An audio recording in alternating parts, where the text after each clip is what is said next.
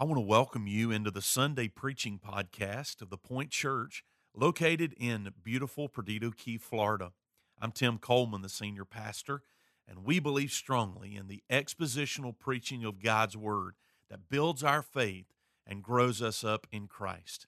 I'm glad you're either downloading the sermon or listening live to our service, and I pray that this message is a help to you on your journey of faith. Now, join me as we get to the point. Grab your Bible, go with me to Colossians chapter 3. Colossians chapter 3. In just a minute, we're going to look at verse 18 uh, down through chapter 4 and verse number 1. While you're turning there, uh, let me uh, make a couple of announcements, if I may. Is Terrell Davis or Bob Murphy here today? I don't know the, the global business guys. I don't looking around. I don't coming afterwards. All right, great guys, uh, doing some great ministry in Guatemala. If you're interested, uh, this coming March uh, to be a part of a mission trip. It's actually the week of spring break. Uh, then I invite you to join that. And then if you'd like to hang around and chat with uh, myself and the staff about the church and what God is doing, uh, lunch next door immediately afterwards. Uh, also, after the service today, there we have placed the budget for 2020 out in the lobby. And today and next Sunday, we have what is called listening sessions uh, where you're able to look over the budget. And if you have any questions, uh, you can see our uh, finance team and our LMT team and ask questions about that, as well as, uh, let me emphasize again, Brother Joe's new role in the church as executive pastor, uh, looking over different aspects of the ministry. Uh, he'll be in there as well. And so if you have any questions, that's immediately after this service in Connecting Point Cafe. One other thing you may have noticed in the pre service scroller there was a video about a heartbeat bill in the state of Florida, uh, just that our state would recognize that life begins with a heartbeat. And there is a, a petition going around. Some of those petitions are out in the lobby. Uh, when you leave the service today, stop by, pick one of those up, and fill it out. You can leave it here with us. Uh, you can turn it in at the new uh, table or put it in the office, and we'll collect those over the next uh, few days and get those in the proper place. And then I don't want to be redundant, but uh, John mentioned next Sunday night is our annual Thanksgiving gathering at 5 o'clock. Uh, we'll have a communion here in the auditorium, a time of praise and worship. I'll bring a brief challenge. Uh, Lord willing, we're hoping to baptize and have some folks uh, actually join the church next Sunday night. We're kind of making that the all in uh, Sunday for November. And then we'll go next door and have a time of fellowship together in the fellowship hall. Uh, the service is at 5, and then we'll head uh, next door for that immediately after uh, our gathering. Good to see the Yates. I just saw y'all as I glanced down here uh, from Memphis visiting with us. We're glad to have y'all uh, in the service today. Colossians chapter 3, we continue our journey. Uh, we will finish up next Sunday uh, our study in Colossians. Today we find ourselves at a very non controversial passage in Colossians chapter 3, verse 18. I had someone this morning tell me, they said, Man, I was reading that this week, and I was thinking, Man, I can't wait to hear what he has to say about that. And uh, if you haven't looked yet, verse number 18 is Wives, submit to your husbands. So I struggled through that passage all week this week, and finally, Misty gave me permission yesterday to preach on it, all right? And so here we go. Hear the word of the Lord, Colossians chapter 3 and verse 18. Uh, we've been looking at this series. It's all about Jesus, and today it is Jesus in our relationships primarily in the home. Hear the word of the Lord. Wives, submit to your husbands as is fitting in the Lord. Husbands, love your wives and do not be harsh with them. Children, obey your parents in everything, for this pleases the Lord. Fathers, do not provoke your children, lest they become discouraged. Bondservants, Obey in everything those who are your earthly masters, not by way of eye service as people pleasers, but with sincerity of heart, fearing the Lord. Whatever you do, work heartily as for the Lord and not for men, knowing that from the Lord you will receive the inheritance as your reward. You are serving the Lord Christ. For the wrongdoer will be paid back for the wrong he has done, and there is no partiality. Masters, treat your bond servants justly and fairly, knowing that you also have a master in heaven. And may God add his blessings to the reading of his word. Would you pray with me? Bow your head, and I want you to ask God through the Holy Spirit to give you exactly what you need from this text today. Ask God to speak to you. God, we thank you for your word that is inspired, infallible, inerrant. And we read it today and we know that it is it's relevant for today. We know that in it, it teaches us about the most important relationship that we have, our relationship with Christ, and how that relationship guides, shapes, and directs all of the other relationships. And that includes our homes. And so as we walk through this text in the next few minutes, give us ears to hear. Help us to not be stubborn or obstinate. Help us not to focus on the what ifs and the case scenarios, which is so easy to do in a text like this. But help us to focus on the written word that is directed to all of us. We pray that you'll save the sinner that is lost and without Christ. I pray that for all Christians in this room, there would be clarity about gospel fruit being born in our lives, in our relationships. And I pray this in Christ's name. And God's people said, Amen. Misty and I were on vacation last week, and we were in a place where a wedding was taking place. And uh, we were there a couple of days before the wedding with a lot of the wedding party, and so we interacted with them and I got to know them just a little bit, and so it kind of made us excited about the wedding, you know, getting to see it and observe it. Along with the fact there was a wedding planner or coordinator there, and uh, they had everything planned out to the T. The coordinator had, of course, a, a sheet of paper there on the property, and uh, actually more than one sheet of paper about how everything was supposed to happen, where everybody was supposed to sit, and how they were going to walk in and where the, the pictures were going to be taken, where the, the ceremony, the wedding party would stand. And then over here is where the, the, the party afterwards, right? Where the, the food is going to be and the DJ is going to be over here and the bride and groom are going to sit here and uh, all of these beautiful decorations. And so, man, we were excited and we were getting geared up for the moment. For this beautiful wedding. Everyone wants their wedding to go off without a glitch, right?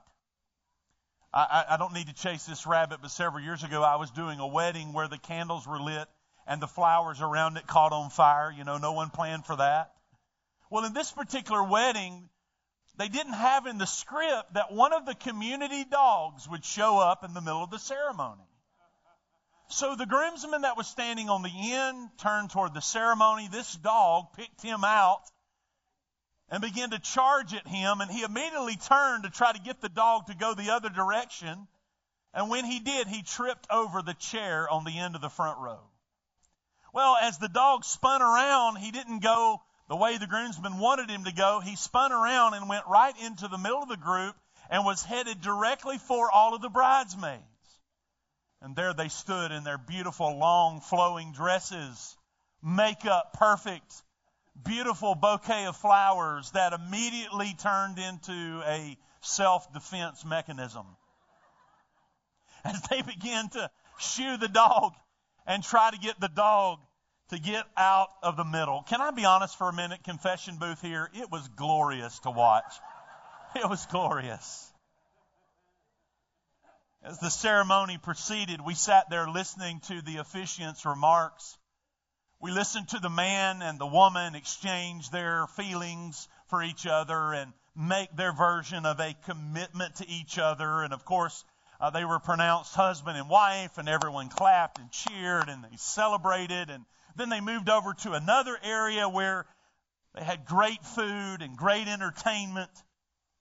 And Misty and I sat there in discussion about what all we were seeing, and the subject came up that there was one person noticeably missing from this entire event. there was no mention of God. There was no prayer offered to God. There was no seeking of God's blessings upon this family. You know, as Christians, everywhere we go, it doesn't matter where we're at, we are constantly looking with a biblical worldview. We are looking through a lens that is in conflict with a non religious, secular world.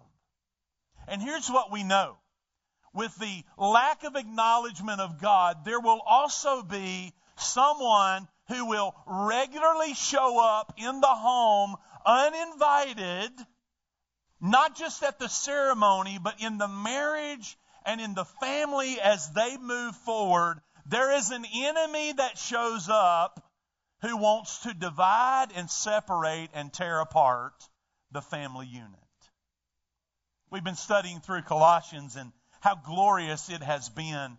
I have so enjoyed my study as we have really dug deep into who Christ is and, and Christ, what Christ has done for us, what Christ does in us, what Christ does through us. We have meticulously looked at verse by verse at how Christ in us is the hope of glory. And I listened last Sunday to Pastor John as he did such an outstanding job preaching part two of the sermon on out with the old and in with the new. If you have your Bible open, uh, back there in verse number 12, he talked about as we are God's chosen ones, that, that we have compassionate hearts, that we're filled with kindness and meekness, that we're patient with one another, that we are forbearing with one another, that, that we are a forgiving people. Verse 14, above all else, Christ has poured his love out in us, so we're to pour that love out on others. And through that, we can experience the peace of Christ ruling and reigning in our lives. We have a spirit of thanksgiving. Verse 16, the Word of God is effective. It is actual in our lives. We are we are people of joy that love to sing psalms and hymns and spiritual songs of thanksgiving in our God. And because Christ is in us, we progress and we move forward in life with a spirit that whatever we do in word or in deed, everything we do, we do it in the name of our Lord and Savior Jesus Christ, giving thanks and praise to our God for what He has done in us and through us when I read verses 12 through 17, it feels like to me that it is kind of a this positive Christian life tidal wave of joy and thanksgiving that kind of spills over into verse number 18, which means it spills over into our homes. How many of you know that there is not a place in this culture where we live out the gospel greater than in our family unit, than in our homes. We dream before we were married of a fairy tale wedding, right? Uh, we dream of a fairy tale marriage where everything is going to be great and everything's going to go just like we wanted it to go. And I, I've heard people say, man, they, they are just a perfect couple or, or man, they have the perfect marriage. While I certainly know that there are some healthy marriages and healthy homes, there is no such thing as a perfect marriage. You know why? Because we are broken people. And let me add that a healthy marriage can turn toxic really quick. And some marriages that appear to be healthy can actually, underneath the surface, be very toxic. And what we want people to perceive we are, sometimes we are not. Have you ever said, that's the last couple or the last family that I ever thought would fall apart. I read a couple of books while I was on break. One I read was Fresh Wind and Fresh Fire by Jim Cymbala, the story of the Brooklyn Tabernacle, how through prayer and a mighty moving of the Holy Spirit, God began to change lives. And man, it really spoke to my heart about how God is still at work today, and we need to be a praying people expecting uh, His Holy Spirit to do supernatural things. When I finished that book, I went right into this one by Trevin Wax. I think John mentioned it last Sunday in his sermon. uh, This Is Our Time, Trevin told us that he wrote most of this book right out here on Perdido Key. But the subtitle to the book is Everyday Myths in Light of the Gospel. The myths in our culture, and he compares that to the gospel of Jesus Christ. And let me say, I, I purchased some of these, and they're out in the lobby out here. I think there were six copies I put out there this morning. They're $10 a piece. If you want to get some great insight about culture and the gospel, uh, Trevin is very gifted in his writing, and this book has really, really blessed me to read. But when you get to chapter 6, page 137, he begins to write about myths in our culture about getting married and then myths about the home. And he talks about in there that so many folks think of marriage as finding the perfect soulmate. If I just find the perfect person, the perfect person for me, we'll get married and we'll live in bliss with no issues. How many of you know that's not even reality? You know why? Here's the reason why. Look on the screen. Tim Keller, Redeemer Presbyterian in New York City, defined marriage this way Marriage is two flawed people coming together to create a space of stability, love, and consolation. Any two people who enter into marriage are spiritually broken by sin, which, among other things, means to be self centered. Now, can you just kind of digest that and meditate on this statement for just a minute? It's not scripture, but I think it's a really good definition, all right? A couple of things. Marriage is between two flawed people, two broken people, two self centered people. After the service this morning, we were fellowshipping next door, and a, a couple came up to me kind of laughing, and they said, You know, you would preach this sermon after this week. Man, we had a rough three days. And I said, Well, look, I've got the answer for all your problems. Here it is. You ready? You're both self centered. You know how I know that? Because I'm self centered. And, and, so, and so Keller's just saying, look, we can't have this fairy tale imagination that when you come into the marriage, everything's going to be perfect because it's two people who are flawed. And when you know you're broken and you know you're flawed, then you know how much you need Jesus every day. You see, salvation is not just about fire insurance. Salvation is about Christ in me, the hope of glory, Christ living in me and through me. And so that relationship is strong with Christ. Therefore, it affects my relationship with those around me. Now let's look in the text really quick. Three aspects of our relationships and how Jesus affects them. Here we go. Ready? In verses 18 and 19, Paul writes about the husband and the wife. Here it is. You ready?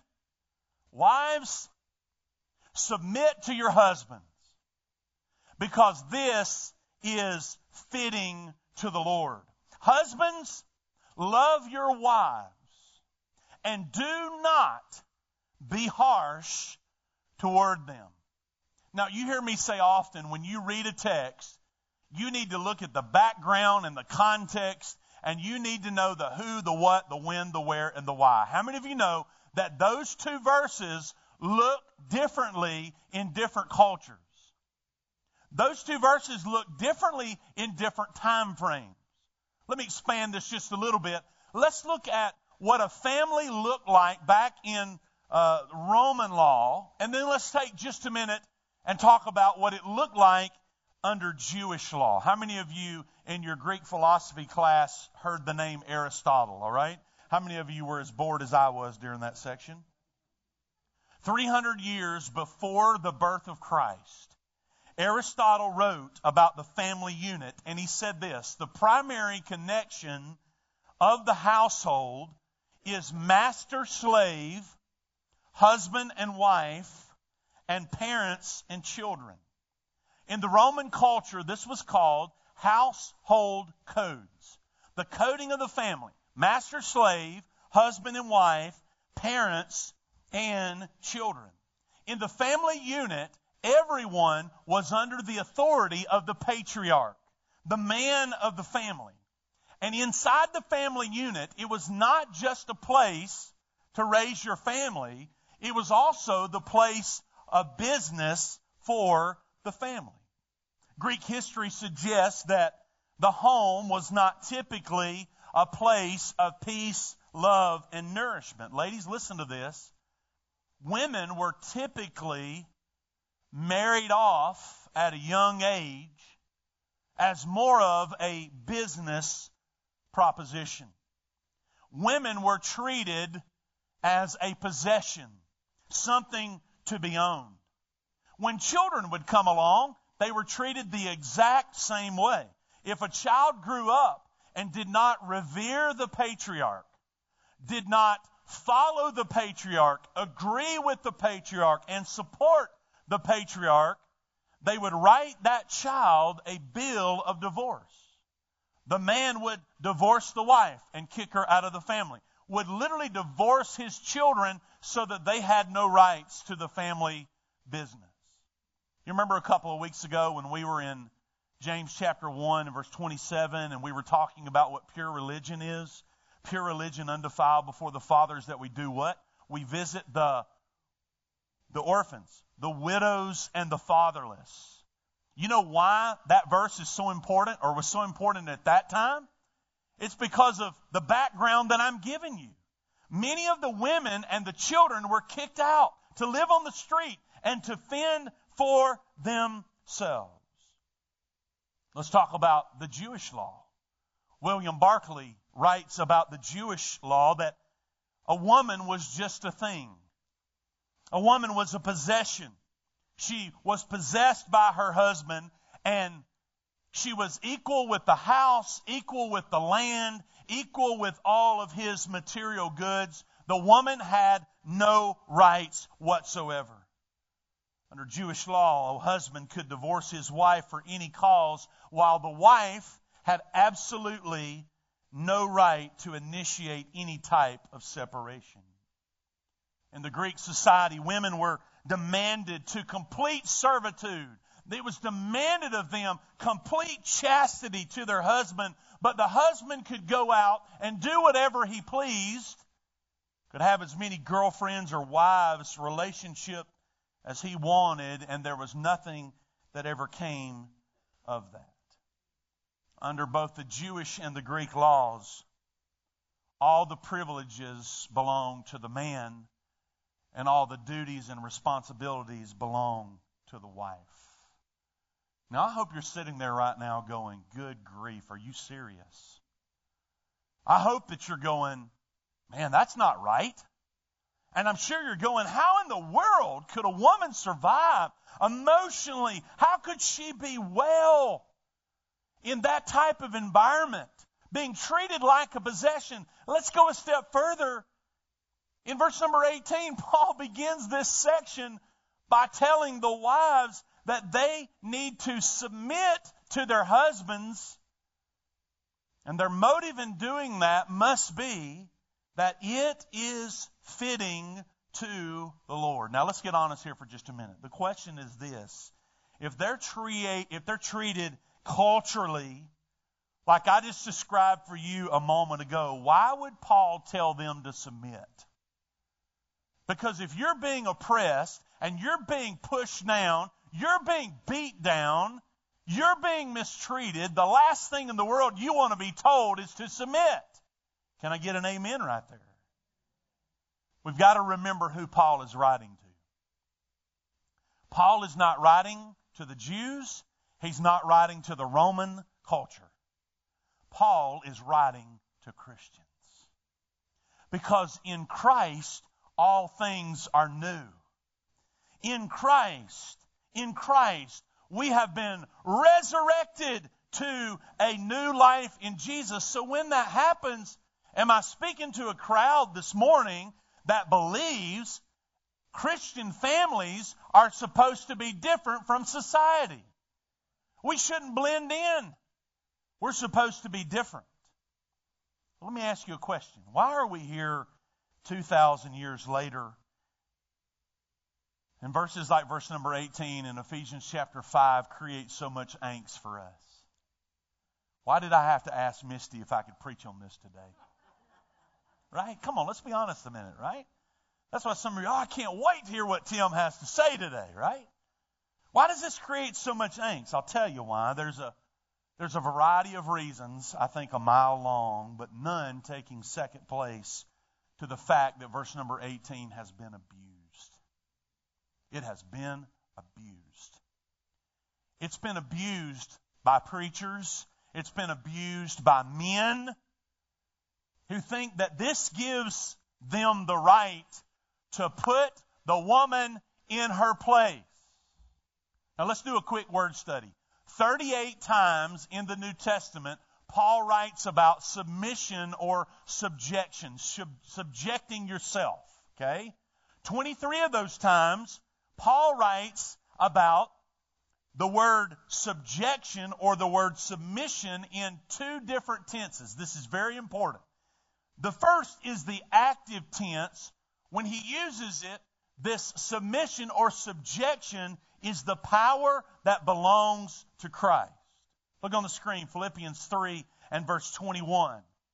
Who, speaking of Jesus, will transform our lowly body to be like his glorious body by the power that enables him, even, here it is, to subject all things to himself. It's the same word there as submit. What does it mean? It means that all things come up under the authority of Jesus.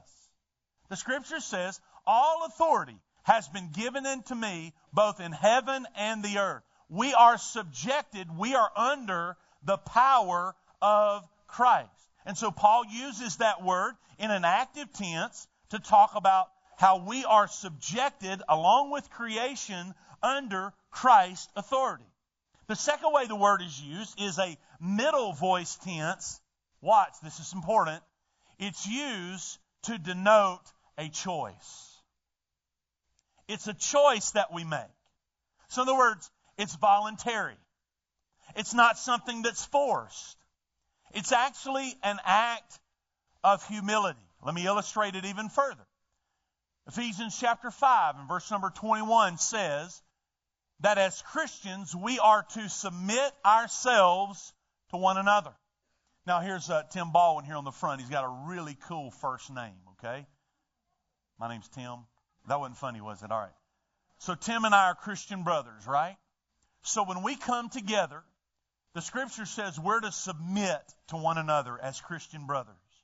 We don't approach each other thinking that we're better than the other one. We don't pro- approach each other as if we are pressing down in authority on each other, but no, we approach each other in the spirit and the act of humility, looking for the opportunity to bless or to serve one another. This is illustrated so greatly by our Lord and Savior in John chapter 13 when he walks in the room and his disciples want to wash his feet.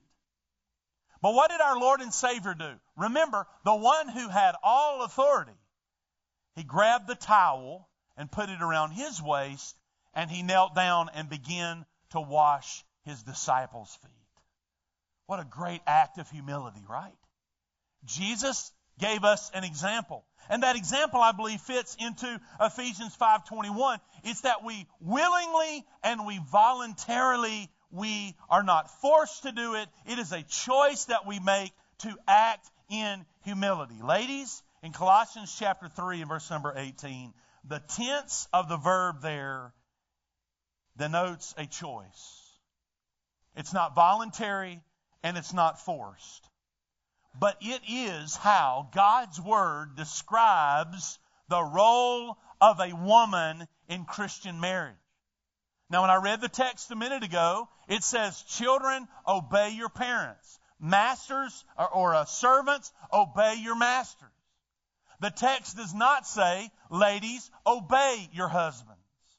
It says, Submit to your husbands. This is commanded by the Lord. Warren Wiersbe says that this idea of submission doesn't have anything to do with someone being smarter or better or more talented.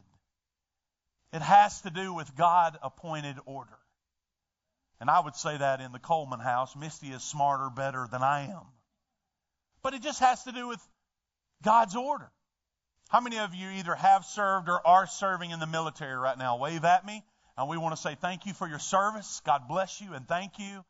I think you, guys and girls, understand what this is about. Because in the military, you have rank. And it's, it's about order, right? And because you have rank with order and authority, it does not mean that someone that is a lesser rank couldn't be smarter than someone standing above them, right? No, it's, it's about role. It's, it's about function. It's not about your smarts. It's not about how valuable you are or what your abilities are. It's just about orderliness. Ladies, please hear me just a minute. Submission in the Bible is about order. It's about order in the home. That you come under your husband. And I don't need to chase this rabbit. I would really like to, but I don't have time. It's also about order in the church. How God has instituted men to be pastors and leaders in the church. That's what the Bible says. Now, men, let me speak to us for just a minute if we would devalue the lady's role, if we would have an attitude in our role that causes the ladies to have a sad spirit or an oppressed spirit, that causes the ladies to resent us and not want to submit to us, shame on us. Because in verse number 19, men, we see that our attitude and our heart must be right. Our hearts must be filled with love. Look at me for just a minute. I want you to think culturally in the 50s. Remember, Paul is writing into this Roman and Jewish culture, Greek culture. The ladies have already been told to submit. Right? That was nothing new. What is new is what Paul says to the men. Men, stop acting like jerks. Quit treating your wife as a possession and start loving her and taking care of her. Don't speak harshly to her. Don't talk to her like she's a dog in the street. Cherish her. Lift her up because that is God's plan. Warren Wiersbe said, Men, it's not headship, it's not dictatorship or lordship, it's leadership. It's Christ centered leadership. Look at me. In the scriptures, it is very clear that in God's eyes, before God Almighty, there is equality with men and women. He loves us all the same. He values us all the same. Galatians chapter 3 verse 28, Paul wrote, there's not a difference between the bond or the free. There is no difference in Christ's eyes between the male and the female. We are all sinners in need of a Savior. But that does not mean we have the same role or the same function. Ladies, it's not God's plan for you to rule over your husband.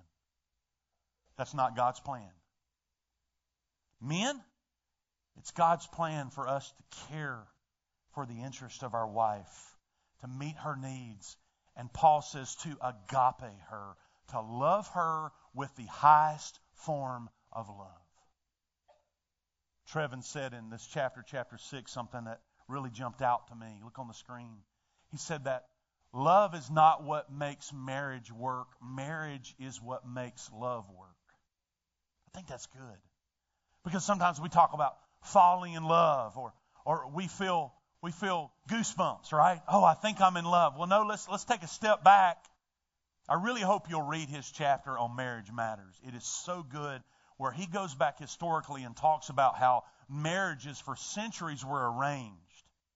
And you really didn't have time to figure out whether or not you were falling in love. It just happened. He talks about his grandparents and how they were married for decades and, and they fell in love after they got married, not before they got married. Now that's totally against culture today, right? But here's what happens today. We, we get some kind of romantic feeling and we rush into marriage and relationship and then it doesn't last. Right? Because we don't have the right kind of foundation that God wants us to have. We are in a covenant relationship with Christ. I'm speaking to Christians now. We're in a covenant relationship with Christ. And then when we get married, we're in a covenant relationship with our partner. And we're supposed to work at our marriage, right? We're supposed to work at it. We're supposed to get lined up with Scripture. We're supposed to do it God's way, not our way. And I found out when we do it God's way that He blesses it. Amen?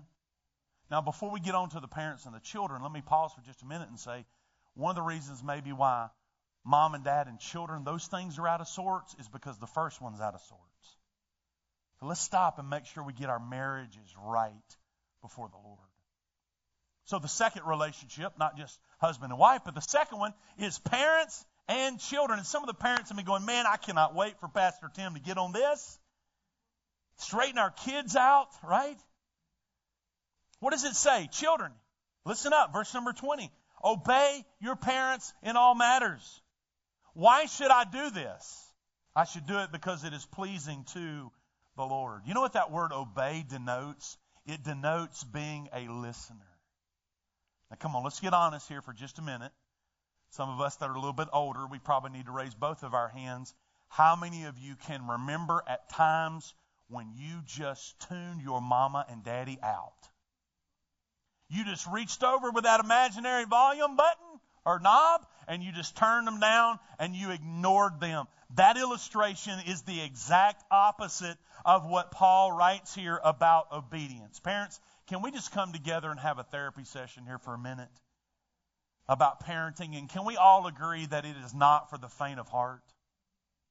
And can I say to the children, to our children, some of which of mine are sitting right over here, that it's not easy sometimes being a parent.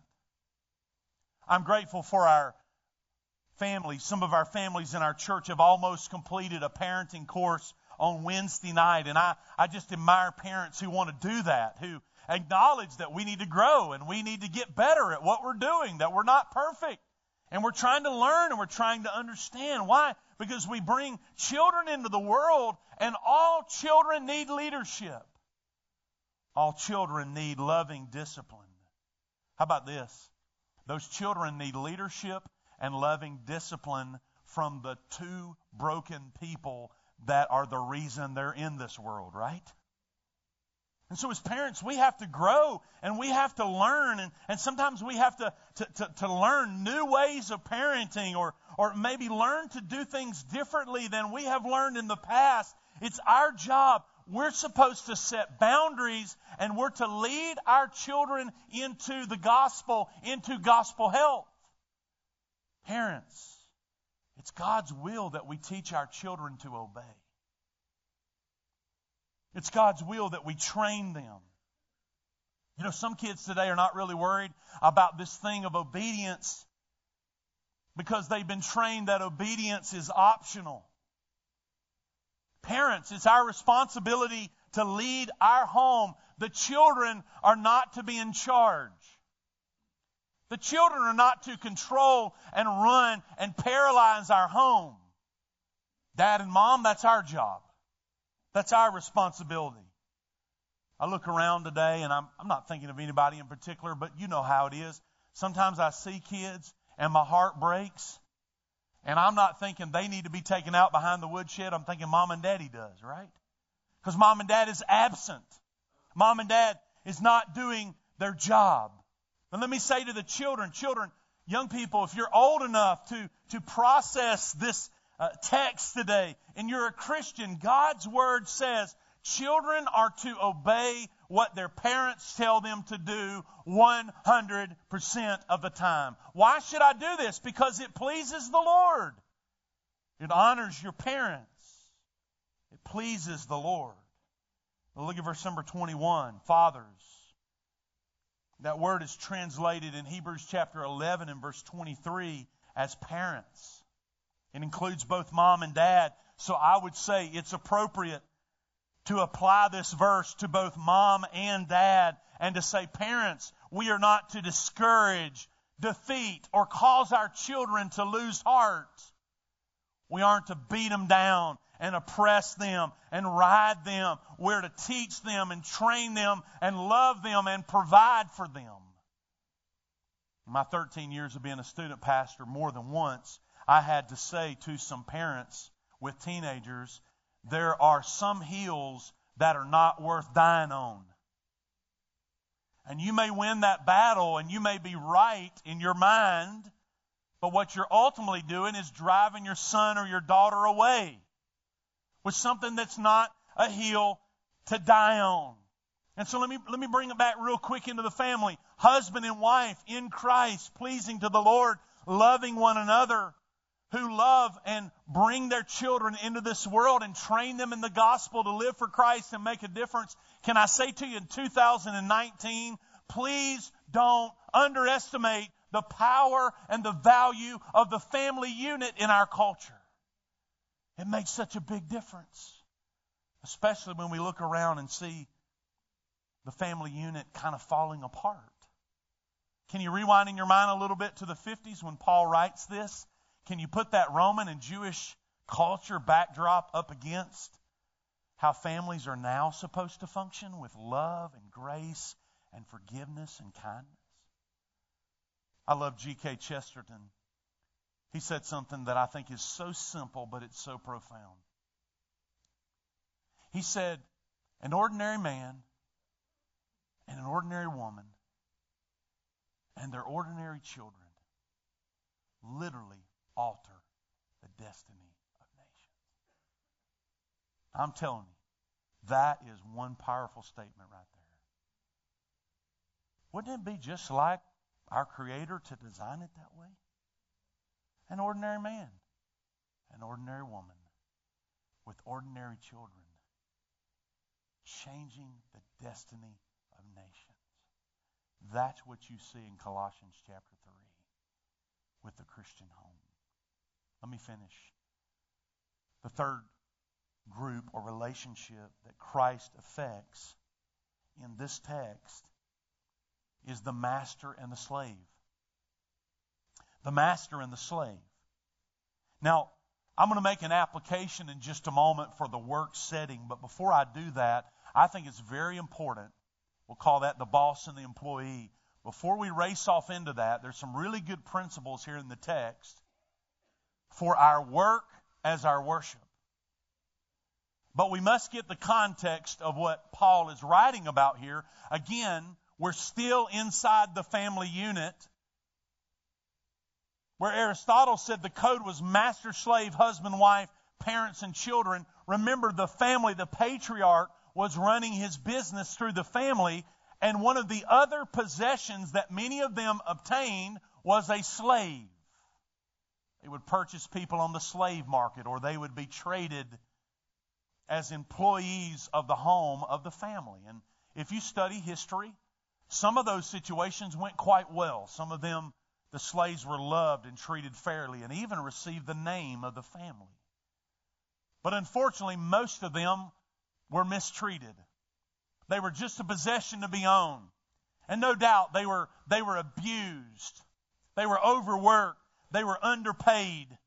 They were certainly considered to be the outcast, the, the lowest of the rung in this society. At this time in the Roman Empire, there were millions of slaves.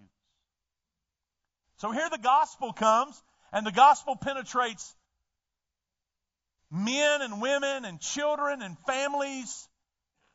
And the gospel makes it to people who find themselves in slavery. Now, what am I supposed to do? How do I respond to this? Quite honestly, this can be a complicated subject because we're 2,000 years down the road and trying to process this text is difficult. But I want to bring your attention to something that Paul said in 1 Corinthians chapter 7 and verse 21 to these slaves who were becoming Christians. He said, Were you a bondservant? Were you a slave when called? A slave when called? In other words, when you became a Christian, was your job or your role to be a slave. Paul said, don't be concerned about it. And then in parentheses, he said, but if you can gain your freedom, avail yourself to the opportunity. So if you can get out of this, do it, but do it the right way. It's, it's okay for you to, to move out of slavery into another role. But the truth is, in this culture, in this society, it was nearly impossible. This is just the way society functions. So, so for those slaves who became Christians, how should they respond to their role in society? Well, verse 22, Paul's very clear. He tells them to obey their masters, to not be a people pleaser, to, to not just see the master coming and get busy, like, oh, I'm busy over here working. Don't work to be an eye pleaser, but do what you do with sincerity of heart, pleasing, fearing the Lord. I love verse 23. I memorized it as a kid. Whatever you do, do it heartily as to the Lord and not to men. How many of you realize more and more that you cannot separate your Christian faith from your everyday life? Everywhere you go, everything you do. Remember? Misty and I sitting there observing that wedding. Oh, it was beautiful. It was great. But we were looking at it through that gospel lens and we were saying, hey, something's, something's just not right here. And many of you, even on your job right now, you're, you're struggling through the fact that something is just not right. Or maybe you have a boss or a supervisor that's mean and harsh and unkind and doesn't value you or doesn't treat you I promise you, you are not in any condition that is worse than what these slaves were in. And what did Paul tell them? Paul told them to remember that their work is worship. Christian, look at me, and I'm, I'm, I'm getting close to the end here. God sent you here today for me to remind you that when you go to work tomorrow, people are watching you. People are watching how you respond. People are watching you when you're mad and angry and frustrated or when you're disrespectful. And I'm not devaluing your feelings or, or devaluing right and wrong by people that are in authority over you. What I am saying is that Paul gives us a look into how we should work, and we should be mindful that our work is actually worship. That when you go to work in the morning, you're on your way, remind yourself that Monday is not for man, Monday is for God. God, what I'm going to do today is going to provide for my family. I pray that it'll be pleasing to you. How can we do that? Verse 24 says, Because we know the one who is going to reward us. We know that what we're actually doing is serving the Lord Christ. And those that do us wrong, they're going to be paid back for the wrong they do.